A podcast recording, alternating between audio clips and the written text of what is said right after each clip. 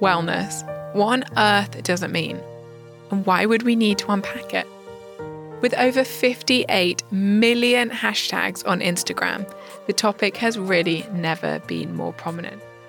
But, and there is a but here, three in five of us feel that wellness is incredibly confusing.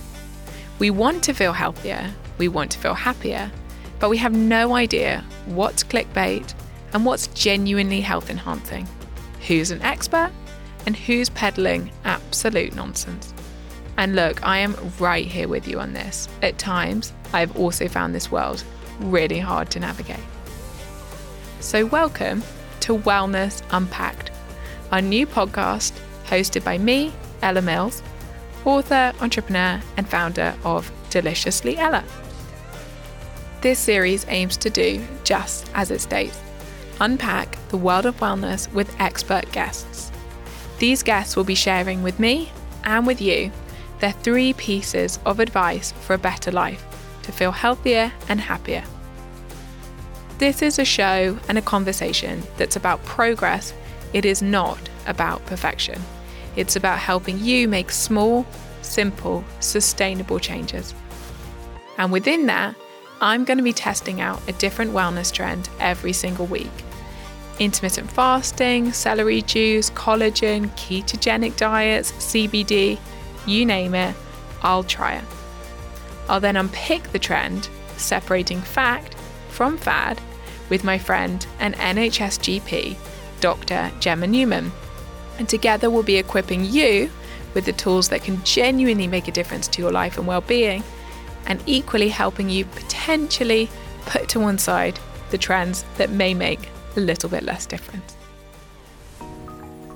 So, are you ready for episode 13? Our guest this week is epidemiologist Tim Spector, OBE.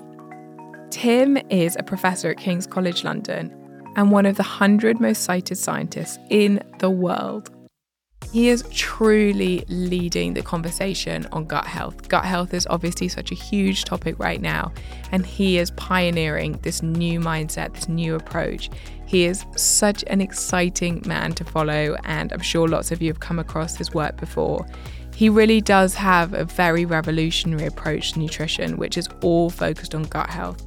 And his insight has led him to tackle controversial and deeply embedded topics like calorie counting and diet culture, low fat foods, and so on head on. He wants us to throw out all those old ways of looking at food and really just start again. So, in this interview, we're going to be talking about how we can make food choices that genuinely prioritize our health and our happiness, and the significance of humans' ability to change. And let's be honest, we could do with a collective change in our health right now. I think you are going to love it. So, Tim, welcome to Wellness Unpacked. It is such a pleasure to see you again. And I'd love to just kickstart the interview with the question we ask everybody What does wellness mean to you?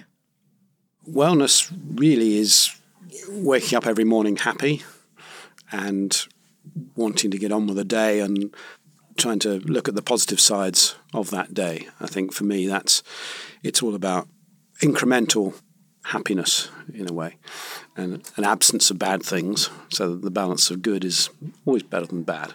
That's such a nice outlook. We've been talking quite a lot about that recently about when the kind of health and wellness industry started, it was so fixated on the external, on kind of looking for aesthetic results. And there has, I think, been this really positive shift about making it something on how you actually feel on a day to day basis. But I'm really interested that you said it's about feeling happy. And I'm sure we'll talk about this as we go through the episode.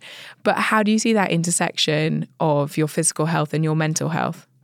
I think they're becoming inseparable in a way as we realize, you know, from the scientific medical point of view, there really is no clear distinction between the two. And that we should see ourselves in a much more holistic way and realize that the two are so closely linked, we can't really separate them. We've recently got some interesting insights with the company Zoe doing the first personalized nutrition customers. We were really surprised that the major benefit they found was in their levels of energy and their mood, not in their weight. And so we weren't expecting that, so we initially didn't ask it. And it's partly that the science and the nutrition haven't really asked those questions in the past. So we've been missing a really important part of the equation, I think, which we really need to take on board. And you know, absolutely now, whenever we do anything, it's got to include things like energy levels and mood as uh, one of the key outcomes. It's not just about your blood pressure and your weight and your image. I think you know it's really important what you're feeling inside. Yeah, so it's this more holistic 360 degree look at your total health as opposed to I think health has often been quite reductive, as you said, is what's your blood pressure or your BMI, for example, and as a standalone, it's not necessarily the best measure of our total well-being. And I was reading in your new book and, and some pieces around it the fact that you're really keen to dispel, I think you describe them as woefully outdated myths um, that exist in the health literature and narrative. And obviously, one of them is the fact that you know, we're all the same, so this one diet will work brilliantly for all of us. Are there any other myths that you feel we're kind of quite deeply entrenched with as a society and that we need to let go of? The sooner the better.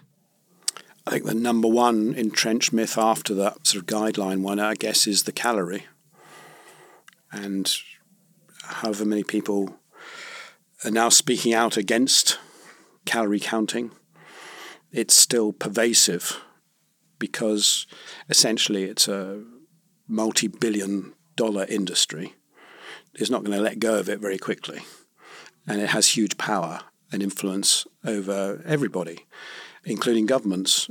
And it also suits the food industry massively to be able to quantify their food in a way that totally obscures the quality of the food. And so it becomes the number one overriding way we, particularly in, in the US and the UK, look at food. And it's become such a distorted way of assessing food, and I think is largely responsible for the fact that we're consuming ever more amounts of ultra processed foods and getting unhealthier every year because of it. We can all point to the, the fact that we're using the calorie counting as a sort of massive disguise. So we don't have to talk about the elephant in the room, is actually what actually is the stuff we're eating. You have 30, 20 ingredients all dressed up and says, oh, it's low calorie, it's only 400 calories that's marvelous. You know, you can have five of these a day. That's the worst myth I think all of us need to realize is nonsense. Not that calories don't exist, of course they do, but in practical terms, using them in your day to day life is of virtually no value. That's what I've learned over the last 10 years, and certainly with increasing in sort of intensity over the last uh, six years since writing this book, of how it's abused. And how calorie counting regimes for losing weight, they all work for six weeks and then the body just fights back and ultimately people who go through these cycles end up worse off. And we did some studies looking at our twins, identical twins, where one did weight loss calorie restricted diets and the other one didn't. The one who didn't do the dieting actually ended up a lower weight 20 years on than the one who did do it. So the body is telling you something else. And the idea that you can measure food by its calories is complete nonsense. And and there's all kinds of other evidence we can go into that I discuss in the book, like the ultra processed food trial, where they took identical foods of identical calories and made up a sort of whole food burger and, a, and an ultra processed food burger, equal taste, equal good ratings. And the ultra processed one made people overeat by about 200 calories in that day, 10% of their intake. They kept going back for more compared to the other one. So there was something very different about how that energy was being used by the body. I feel like that leads us on perfectly to your first piece of advice, which feels like the pinnacle of all your work, which is that everyone should understand they do not and will not ever dine alone. You've got millions of microbes eating everything that you eat, and that is going to fundamentally impact your health. Absolutely, yeah. It's even trillions of microbes, and you know we still don't know all their names and what they do, and realize that it's not just bacteria, but it's viruses that feed off them. It's fungi. It's little parasites which turn out to be really often healthy for us. we thought we'd want to get rid of them. And essentially, knowing that you've got this huge community, which is like an extra organ in our bodies, which basically there to produce lots of healthy chemicals to control your immune system, your brain, your metabolism, digest the food, produce vitamins and neurochemicals, and fight aging and cancer. And we want as many diverse ones as possible. So it's absolutely crucial that when we're deciding what to eat, we're thinking of these guys. And that's that's where I you know came up with this expression, you know, you'll never dine alone, because I've made this transition from very crude thinking, as most doctors do about food and its macronutrients, to you know this really sophisticated way of, of trying to feed your own inner garden or your fish tank or your jungle or you know in, in a completely different way. So yeah, I think what I'd love people to do from reading this book is to alter their view of food and get pleasure from the fact that not only is it giving you pleasure, but actually there are other beings that are also benefiting from it. And it's quite a fun way to think of food and should expand people's horizons about what to eat, which, you know, I think we're always struggling to do as people get into ruts and they like to have the same kale salad and, and whatever. You know, just say, well, kale salad is great for one particular group of microbes, but think of all the other ones that, you know, just by adding a few other veggies and seeds and, and herbs and things you could encourage, you know. And to me, that's that's the image I, I really want people to think about in food. And I think it's a, it's, it's a very positive one. Yeah, I agree. I think it's incredibly empowering. And I'd love actually to talk about that a bit more and about this fact that I think so many of us feel that our health is out of our hands and things happen to us, and whether or not actually we've got a lot more control to an extent over it than we potentially think, or potentially the kind of public narrative is to an extent. But before we get into that, I wonder if we could almost just rewind a second and just give a 101 really of what is it that these microbes do? You know, how do they impact our mental and our physical health? Why are they so, so, so important? Well, we're still on a learning journey. What we do know is that there are thousands of different species in our gut and when you feed them something like fiber, so take your kale, it's foods that reach the lower part of the colon where they live. There are a few up in the upper parts, but we don't think they're nearly as crucial as the ones in our colon. So they, they like food that has fiber because it hasn't already been absorbed, and it and it's their job to then feed off it, and they will attack that fiber, break it down, that's what we call fermenting. So in a way, they are doing the same fermenting job that happens in your yogurt or your kombucha at home, and they break it down into other chemicals. And some of these chemicals are really good for us. We're finding out. So they'll break down fiber. There's, they get the energy out of that plant.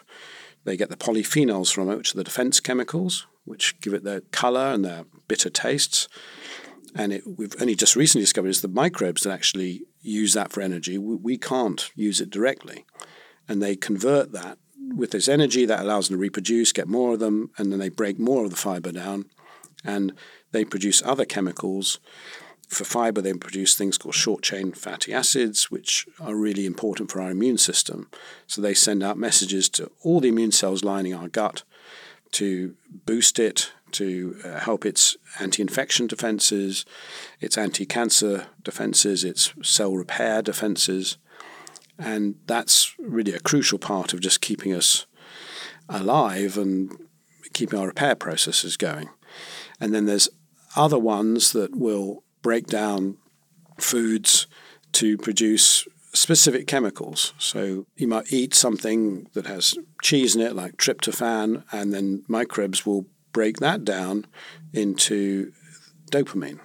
And dopamine is a neurotransmitter that gets into the blood and can start to affect the brain cells to change you in, your anxiety and depression state and, and change your mood. And there are hundreds of other examples like that where we're starting to understand how they do work. They make some vitamins, they make some B vitamins, that we can't make, for example. They also know they send signals to the brain about appetite as well. And there is one of the current theories about why it takes 20 minutes before you get a signal to your brain that you'll feel full is that in general it takes 20 minutes for microbes to sense food and basically double in size. And then once they've reached a certain size, then the idea is they send a signal back to the brain to say, okay, we're happy now. You can send a, a fullness signal. So it's quite possible that sending the right signals to your gut is important, and that's why whole foods do that, and ultra processed foods never reach the gut microbes. Maybe don't send that those fullness signals down. So we're starting to learn all kinds of things about the microbes, but generally the two things in food they really like that we know about are the fibers, which are hundreds of different elements all, all put together, different structures, soluble, insoluble, and everything in between. And these defense chemicals, these thousands of different chemicals, which we all call together polyphenols, that are like the rocket fuel for these guys. And do you feel, because obviously, as you were saying, this is such a new area of research, do you feel in a way you're just scratching the surface? And another 15 years from now, if we were having the same conversation, you would have even more concrete examples of the power that the microbes have in determining our health? Absolutely. We're at the dawn of this. And already we've got clear scientific hard evidence that they, it works, and we have a few cast iron examples. I'd love to come back. I don't think it'll be 15 years. I think it'll be in five years. I'm going to come back with hundreds of examples showing where we thought food had an effect. We can now prove it, and it, it's much stronger than pharmaceuticals or anything else like that. And I think that's increasingly being shown that our gut microbes are key to how we transform normal medical drugs because if you reduce everything to the idea of it's a chemical, you know, and they they attack all the chemicals in food, why shouldn't they attack all the all the chemicals in, the, in your drugs? And depending on your microbes, they can have different effects on your body.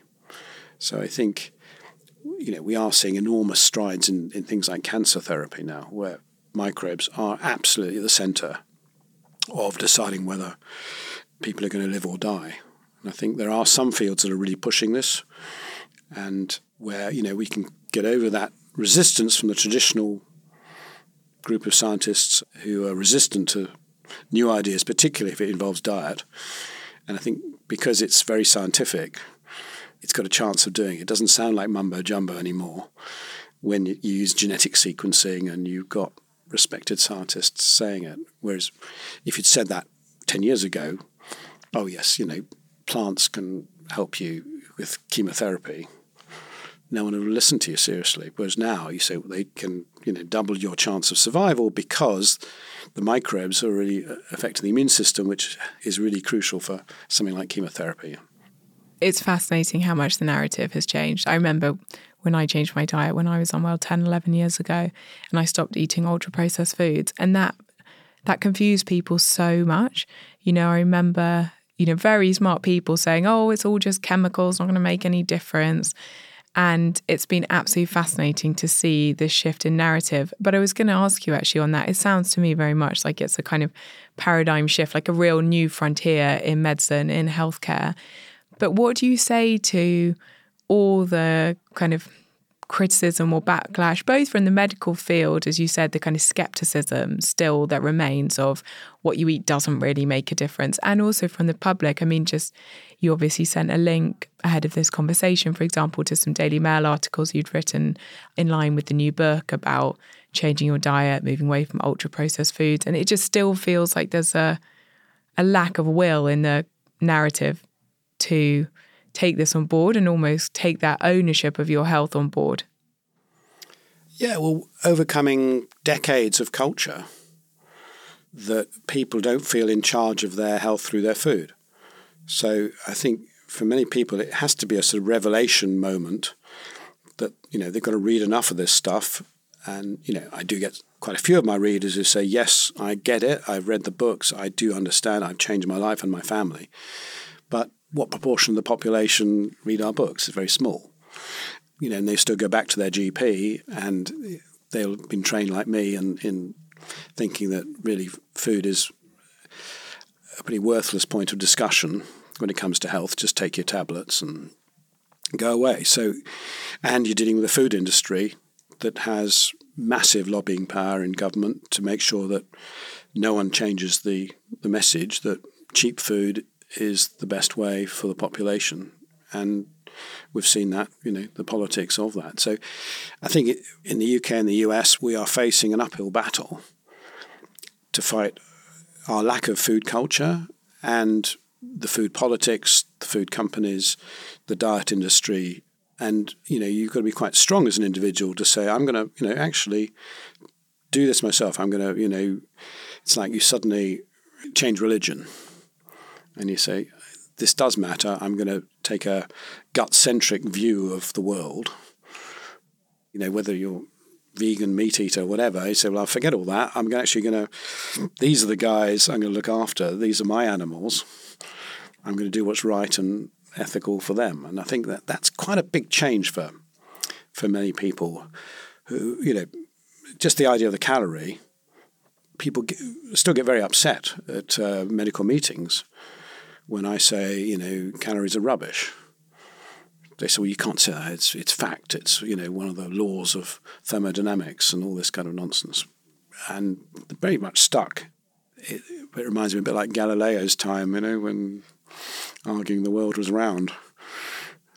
But um, I think it's fast moving, and I've seen a change since I wrote my first book in how it's been perceived and how I'm not seen as quite such an outsider wacko figure now. You know, the good thing about particularly the UK is that the speed at which you can make changes in the supermarket. Mm. And who would have predicted five years ago that every supermarket would now have kefir and not only kefir, but you've got kimchi and you've got kombucha in pubs. It's not everywhere in the country, but in London, you can get kombucha in most pubs now. And I just think there is some hope there because by the consumer demanding this stuff, mm. you can change things and not have to wait for governments and uh, the NHS guidelines, etc. And do you think, because I think that analogy about the world being flat and the madness of trying to argue that it wasn't is actually a really powerful analogy. It seems to me from where I'm sitting that we've now got this large and ever growing body of evidence that what you eat and how you treat your body has a fundamental impact on your health and disease, etc. But that there's definitely whilst there's fast uptake in some senses, there's still frustration. You look at food that's served in hospitals, it feels like the polar opposite of what's feeding the gut. Do you feel in the long run, the evidence will just be insurmountable and the guidelines will just have to change. GPs will just have to change. The whole narrative will have to be actually what you eat is fundamental. And we will see this move away from the rise in ultra processed and we will see this return to eating lots of plants, lots of vegetables. That will become our norm again. Or do you think that's just wishful thinking? Well, it's definitely wishful thinking. I'm not convinced that the politics is going to change, but I, I do think there's a chance that we can change the way supermarkets think and work.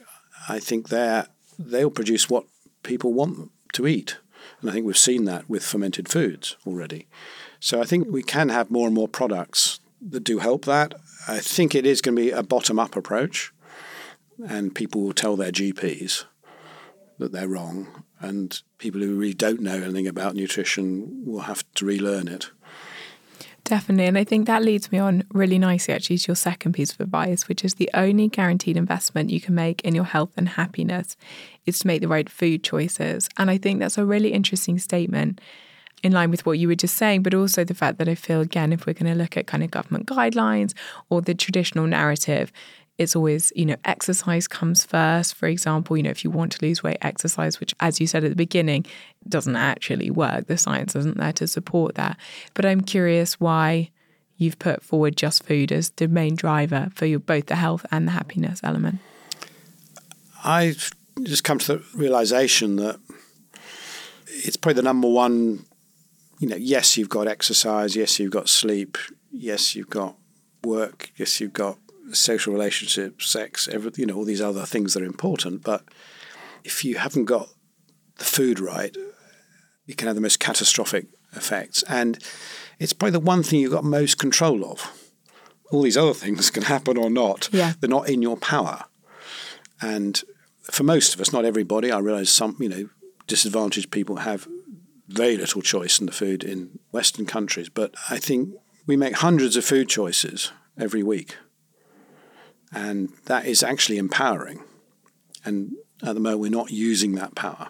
There was a stat that came out, it was a YouGov poll a few weeks ago saying 58% of people in the UK do not eat a vegetable every day, which is quite extraordinary. It is, and it just shows how ridiculous, you know, the government's five a day policy and the f- amazing failure of that has been. And I just think this is something that everyone can do. You know, not everyone can get out and run a marathon or it's not easy if you've got young kids to always get, you know, eight and a half hours sleep, for example, but everyone should be able to pick the right foods. And that would make the whole country happier, have more energy, and you know, have less less illnesses and disease. So yeah, I when I was when I was thinking of it, I sound oh, sounds a bit arrogant or amazing, but actually, I think it makes a lot of sense. And if people are listening to this and they're thinking, okay, so what are the guidelines, therefore, that I should stick with if I'm thinking about my diet, what's on my plate every day? Are there, say, three to five rules effectively that you say, actually, if we all live by that, we would dramatically increase our chances of good health and longevity? Well, I hate the word rules because that, that, makes me sound like I'm, you know, I'm the uh, prompt recommendation minister of health. It's but, true, uh, and also rules are impossible because I do, and I'm interested in your thoughts, but I do think a kind of daily-ish concept is much more powerful because it's highly unlikely you'd be able to stick to anything all day, every day, 365 days a year. Yeah, no, of course, and I'm, I'm the perfect one who is often failing to meet my own uh, aspirations, but general rules are if you can look after your gut microbes with your diet, then you're halfway there. And what should you be doing on a daily basis, more specifically, to be nourishing those microbes? My four suggestions would be first, try and eat 30 different plants a week.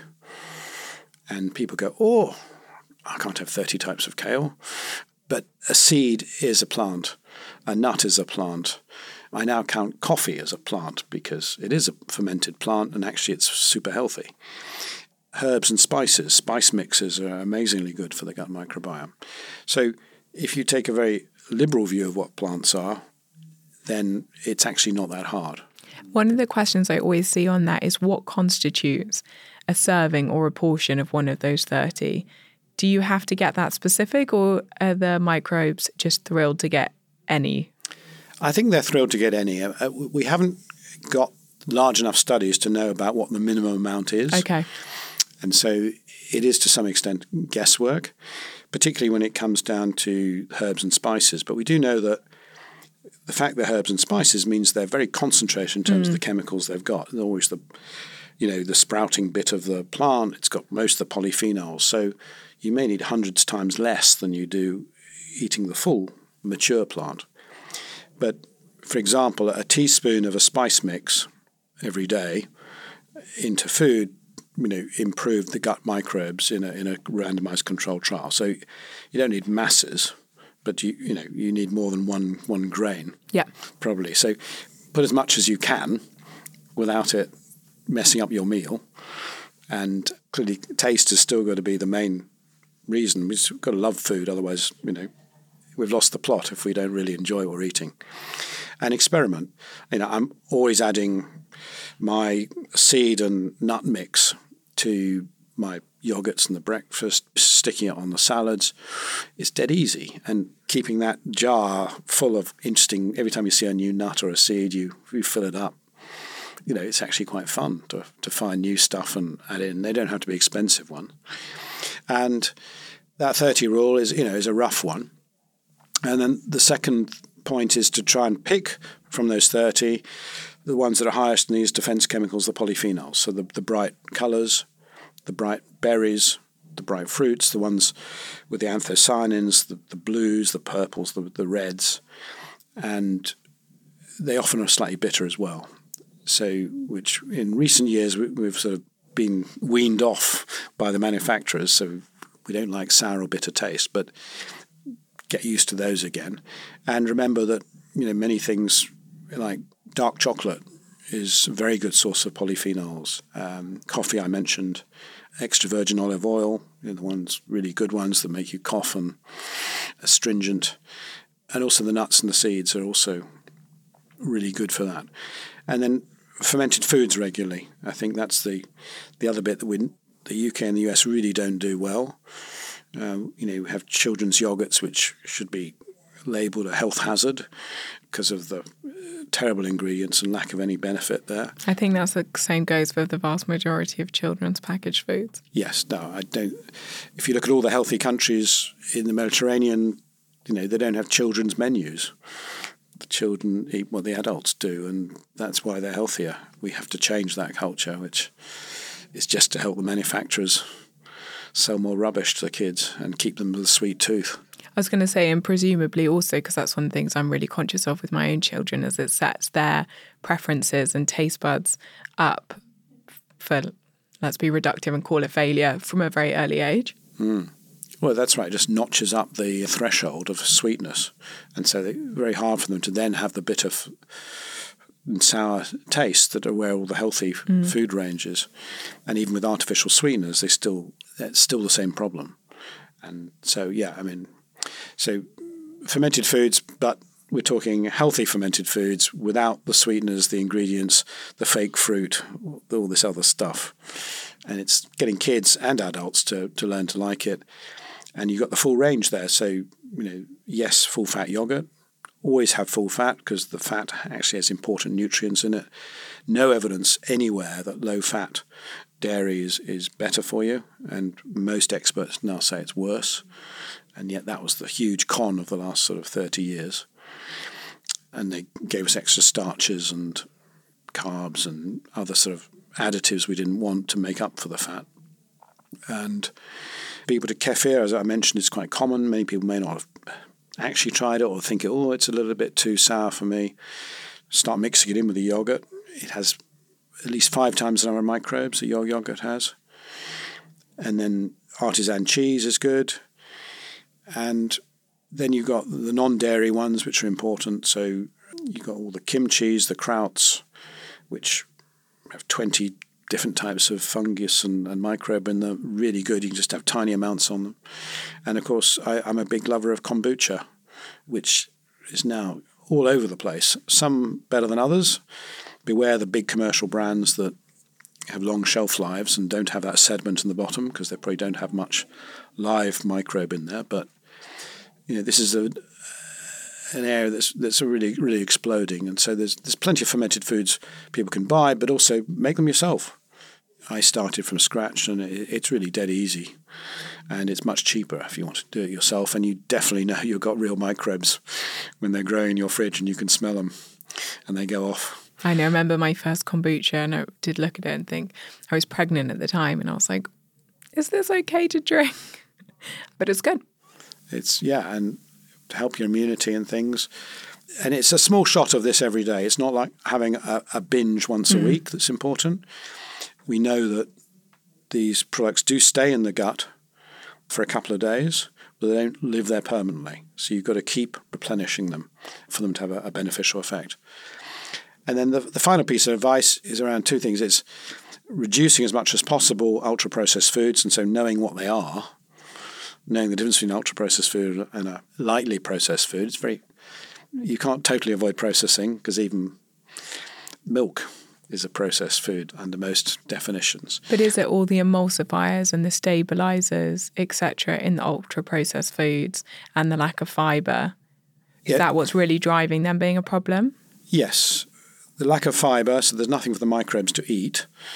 Then to fill in the gap because they've taken away all the husks of and all the, the external source of the grains, they're using extracts of the original products in sort of chemical formulas that they stick together in at high temperature and high pressure to make it look like cornflakes or something resembling the original. And then to get it to stick together, they've got these gums, these emulsifiers, these colorants, these additives, these preservatives, and an increasing number of these chemicals that you never see or heard of.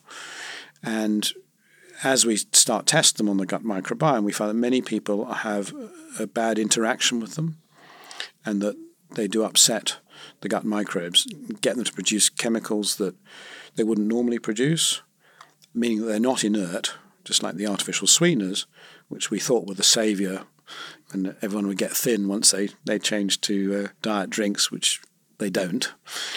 It's because they're having this negative effect on metabolism. And only recently just found out saccharin and sucralose in one in three people cause a sugar spike. They do in me. And they shouldn't do, according to the manufacturer's safety, because they never test them properly. So it's it's knowing that how do you shift your food habits from buying, say, a bread that looks very healthy on the outside, but actually, when you look closely the ingredients, has got 20 ingredients and is made in a totally artificial chemical factory, and the bread is all dyed brown, and it, you know it's got nice harvest eaters of label, and it's complete rubbish, and hugely different to you know making your own sourdough or equivalent, or having a, a rye bread that packed with fiber that gets right to your your gut microbes. So cutting back on the ultra processed foods, realizing what they are, realizing that yeah, we can't avoid them completely, and they are nice as an occasional treat. I'm not going to be like the food police. And I guess the final bit of advice is about fasting periods. And this is a really interesting one that as we extend our fasting times overnight, it helps our gut microbes to repair our, our gut and going back to what our ancestors did, I think is the other tip, if you like. And if you follow those things, it doesn't really matter what else you do. And you can do it in your own way or style. It doesn't matter if you're vegetarian or vegan or meat eating or pescatarian. You will be healthier. In a way, it feels from what you just said that basically our narrative around food is just way too complicated. It's just almost just strip it right back and eating those simple whole food ingredients, as you said, for the most part, and feeling relaxed around what you do, you know, 10, 20% of the time would set you up for success for the long term of your life versus jumping on this diet and then this diet and then this trend and then falling on and off a wagon and feeling like yeah. it just you it's can't also, get to where you want to be. And it's fighting what I call reductionism where you know what's the what's the evil evil compound of, of the week? Oh well, this week it's lectin. You know, next week it's nitrites. Next week it's carrageenan. Next week it's you know, you've got to see food in a much more holistic light, made up of thirty thousand chemicals, and you can't reduce it to some one particular ingredient that just makes it easy to write a book about it.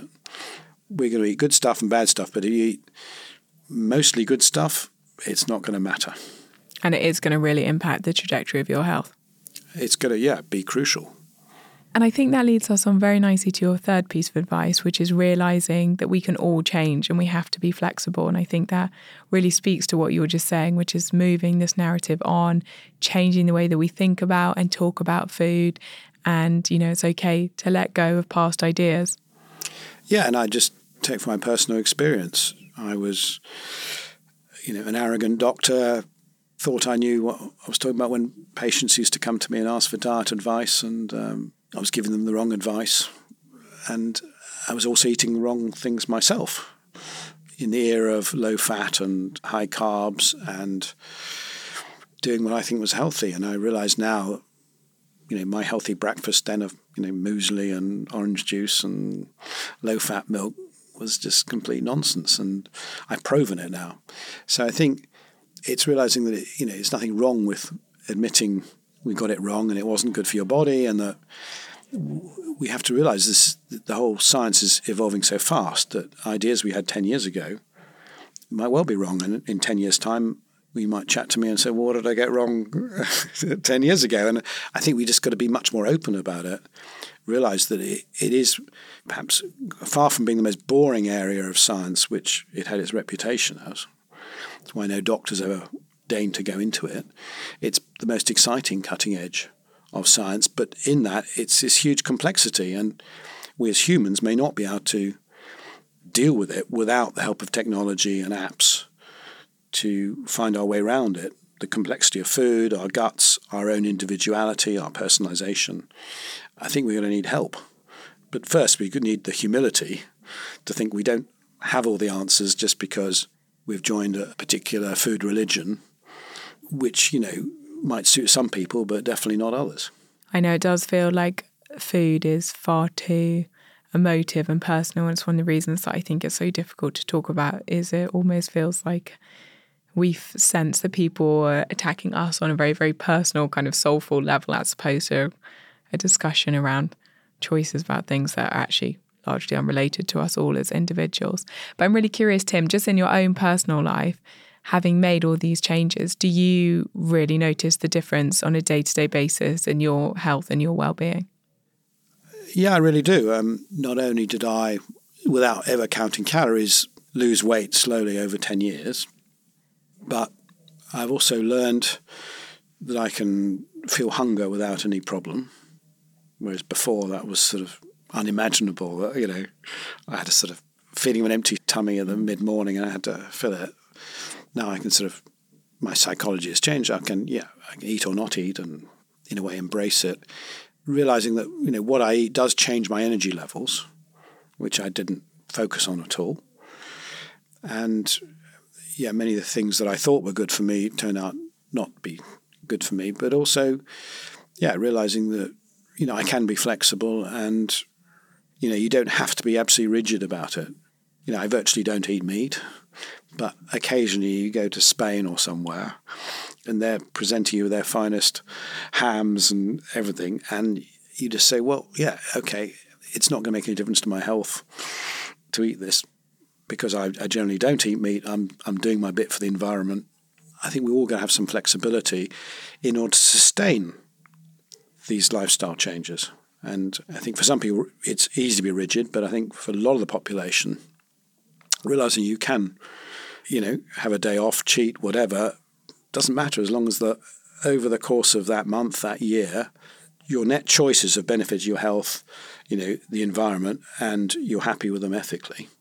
Yeah. Then I, I think that's really important. I so subscribe to that. I think that we I think if people take something away from this, I think the idea of looking at your health over decades, not over days, is so important. We're obsessed with a quick fix, a magic bullet, one answer that will solve everything, or one pill that you can take. And I guess to conclude, it would be fair to say that that just doesn't exist. There is no magic bullet, no, but there is this idea, it's a change in, in our whole culture and mindset, and a whole different reason to eat. And if you do that and you have a long term relationship with your, your gut microbes, that's going to help you and it's going to help the planet. I love that. Well, thank you so much, Tim. I so appreciate everything today and thank you for sharing all your insights with us. My pleasure. So that was a pretty intense episode, I think. Tim shared the most extraordinary amount of knowledge with us, really, in a relatively short period of time. And I hope you feel really inspired and empowered to start thinking about the power of your gut health, the power that you and we all have to influence that. I think that's what's so exciting about gut health is that so much of our health therefore sits in our own hands. It's very empowering, although I appreciate also a little bit daunting and it's always almost unnerving to hear that so many of these deeply entrenched narratives and societal norms like calorie counting should just be chucked out the window. So I appreciate if you feel that way, but I hope that it's been incredibly insightful at the same time. I have to say, I loved asking Tim about this week's fact or fad. I'm just going to be honest before we get into it. This is one that I just can't get my head around. And it's meal replacements. So they're promoted as being both time saving and nutritionally complete in liquid or powder form. But what do we all actually think? Are they good? Are they not so good? Let's get what Tim has to say on the topic. This is a very negative way for us to think about food, and there are no long term studies showing it's healthy. To move us away from the enjoyment of real food is about the worst thing we could possibly be doing to ourselves. So, unless there are real extenuating circumstances to replace meals, um, I'm absolutely against it. So, is it a fact? Is it a fad? Let's find out what Dr. Gemma Newman thinks. So, Gemma, this week's trend is one that I am personally absolutely fascinated in. I think I'm right in saying that it's about a $12 billion industry, and it's a brand new industry, really, which is meal replacements. Well, you say brand new, but SlimFast has been around for a very long time. And that is one of the main reasons in the past where people would consider meal replacements is for weight loss. And so I find it equally fascinating because it feeds into our ideas as a society about you know what we should eat and why. What are your instincts on meal replacement as somebody who's so passionate about food? To be totally honest and there's always exceptions i'm really anti them. I feel very very passionately that we need to learn to eat properly mm. because we've got to learn to live sustainable lives. And I mean sustainable in the widest use of the word, which is that our lives are really busy. Many of us live in busy cities or busy towns all over the world. We're juggling all sorts of different things in our lives. And I think we're always looking for what's the easy answer or what could I do when I'm on holiday or when life's really easy. And life isn't really easy so much of the time. Like we do have complicated days or complicated periods of our lives. And I think we have to learn to find elements of nourishment that are sustainable every single day. And in that, I think we do need to learn to eat properly. I mean, you know better than anybody the fact that as a total population, our diets are just nothing short of atrocious. And I, I don't mean to be kind of too alarmist about it, but it's extraordinary what we're seeing. I mean, there was a really alarming report, I think it was last week, about the rise in cancer cases and the under 50s linked to our declining gut microbiome because we just don't eat properly anymore. We don't eat enough fiber, as we were saying the other week. We don't eat enough fruit and vegetables. About 60% of our calories from ultra processed food. Our diets are appalling. And I almost feel like these meal replacements, I think they're being positioned as this magic answer, this quick fix. I don't need to cook for myself. I can just get this and I can get everything I need. And I think I really struggle to believe you're actually getting everything that you need. But as I said, I also think we've got to learn to eat properly. We've got to learn what is a quick, easy meal I can have on a busy week. What's a 10 minute supper? What's a great choice when I'm out and about? What's a simple packed lunch? And I'm not saying everyone has to eat 100% whole food ingredients all the time, but I do think we've got to learn to eat properly and not have 60% of our food from ultra processed ingredients. And I feel like this is just fueling the quick fix disconnect from cooking from real food. Yeah. Thank you for sharing that. That um, was a bit of a that um, was soapbox. Your, it was, but I love an Ella soapbox rant. it was a bit of a soapbox. I love that. No, you, you have to be honest, and I think you are right. I think meal replacement does take a lot of the joy out of food. And it's kind of sad when people feel that they have to rely on meal replacement in order to know what's good for their bodies. It's a really complicated thing, though, because I have read studies to show that meal replacements are useful when it comes to weight loss. The direct trial, big trial, I think it was out of Newcastle on type 2 diabetic patients who were having a very low calorie diet. They used meal replacements. It was really successful. I really struggle with the idea of maintaining that way of eating. I think if you were going to do it for every meal, it would get boring very quickly.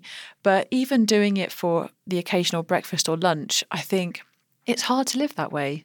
And who wants to live that way, having meal replacement shakes and bars rather than actual food? I think, you know, it's a nice way of, of ensuring that you actually have a really balanced diet if you learn how to cook. But again, it's nuanced. Not everybody is going to have the mental bandwidth for that. And people sometimes want to have a quick start way of being able to control the energy that they're taking in when they have been sort of habitually used to eating more energy than their body needs. So it can have its uses. And, you know, there are lots of people that say, well, my life is just too busy and I can't be bothered to learn how to cook, but I still want to get those nutrients. So for people who are in that situation and really want to do it, then go for it. But as you say, I don't think it's something that should be marketed as a this is going to be a real game changer. This is what everybody should be doing because it's just kind of much less fun too. Yeah, I worry that it fuels are on a bandwagon, off a bandwagon culture, which is so deeply entrenched, I think, in our society, which is kind of, okay, I'm being quote unquote good and, you know, I'm not eating these sorts of foods or these sorts of foods, and then you kind of have a blowout, and then you go back on meal replacements, and it just It's not good. I don't think it's good for your mental well being in that sense, and you know it's bigger questions, but like how do we really build fundamental building blocks of self esteem and self worth that we are worth taking care of and wanting to do that for our bodies? It's not to say you could never have one, but I think if we're starting to rely on them, Yeah. and I'm really curious your sense as well, because if you look at the ingredients, it's impossible to have a full meal pulverized and put on an ambient shelf, you know, to be shelf stable without adding various different preservatives. You know, lots of them got lots of emulsifiers in. Yeah. And again, we obviously are now starting to see the research to show that ingredients like emulsifiers are, are really detrimental to our gut health, obviously key to our total well-being. Hmm. So I think I'm also not convinced that in time the science is Yeah. also going to come out as you said that there'll be benefits for example in very specific health cases of needing to control calorie intake or weight in a very quick way and I can see absolute merit there but I see that as a very, very medicalized and supervised approach with this versus an everyday person out technically leading a healthy life and using these as shortcuts. I'm just not sure that in a few years' time the data will be so kind to the ingredients that they include.